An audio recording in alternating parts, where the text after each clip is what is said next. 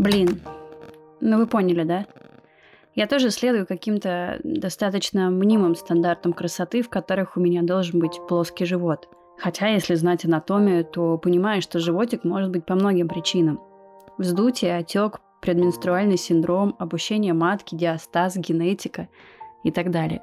Даже у самых подтянутых бывают дни, когда выпирает пупочек. Но мы же, когда говорим о плоском животе, то скорее либо гордимся тренировками, либо гнобим себя за их отсутствие. То есть это скорее о том, что мы находим в себе силы, время, мотивацию, дисциплину, либо нет. И общественное осуждение, и внутренняя критика не о том же. Фу, какая ты, не следишь за собой. А потом накидывают сверху кучу должествований. Ты должна, должна, должна, должна то, должна это.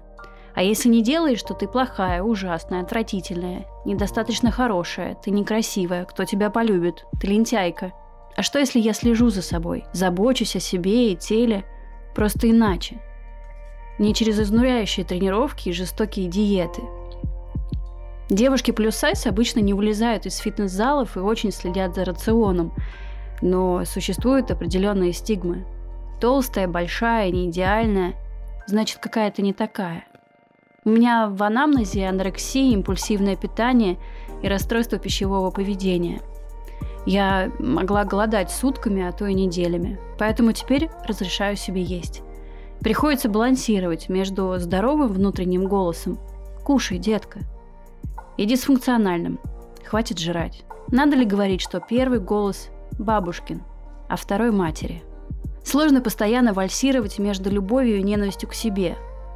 Хочу уже наконец найти баланс и научиться видеть себя глазами моего молодого человека, который обожает э, меня с животиком или без, или подружки, с которой вместе ходили в баню.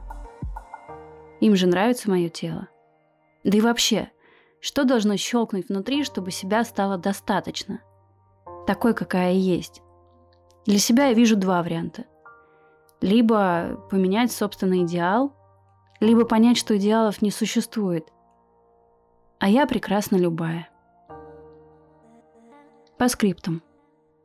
Просто любите себя и пытайтесь отнести себя так же, как вы отнеслись бы к своему ребенку.